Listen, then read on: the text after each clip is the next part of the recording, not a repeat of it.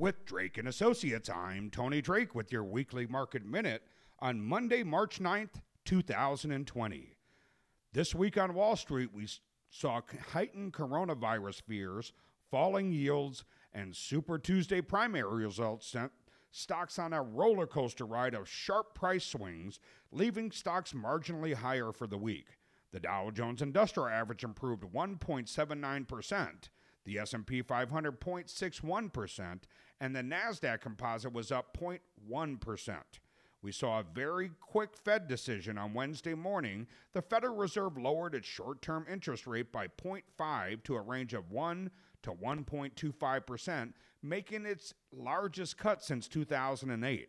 Addressing the media, Federal Chairman Jerome Powell said that the move was made to give the economy a meaningful lift and help boost household and business confidence.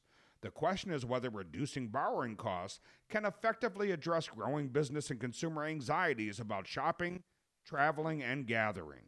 We saw, also saw a push towards treasuries. The uncertainty on Wall Street has heightened the demand for treasury bonds. Their yields typically fall as prices rise, and fall they did last week. The yield on a 10 year Treasury dipped under 0.7% during Friday's market day, which was an all time low.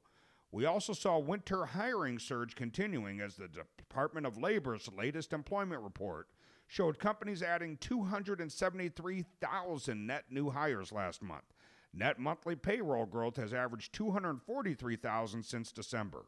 Looking ahead, the Fed's 50 basis point cut in the federal fund rate has now shifted the sights of investors towards a European Central Bank, which is expected to make a policy announcement on March 12th.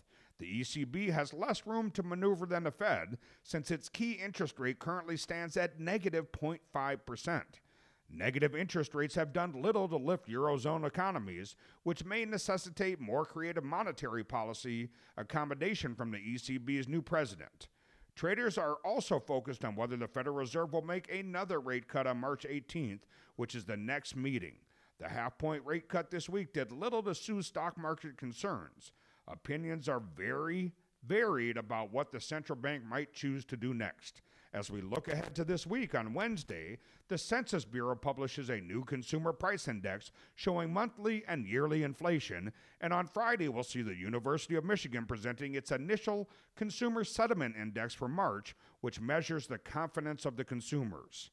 With Drake and Associates, I'm Tony Drake, certified financial planner, News Radio, WTMJ.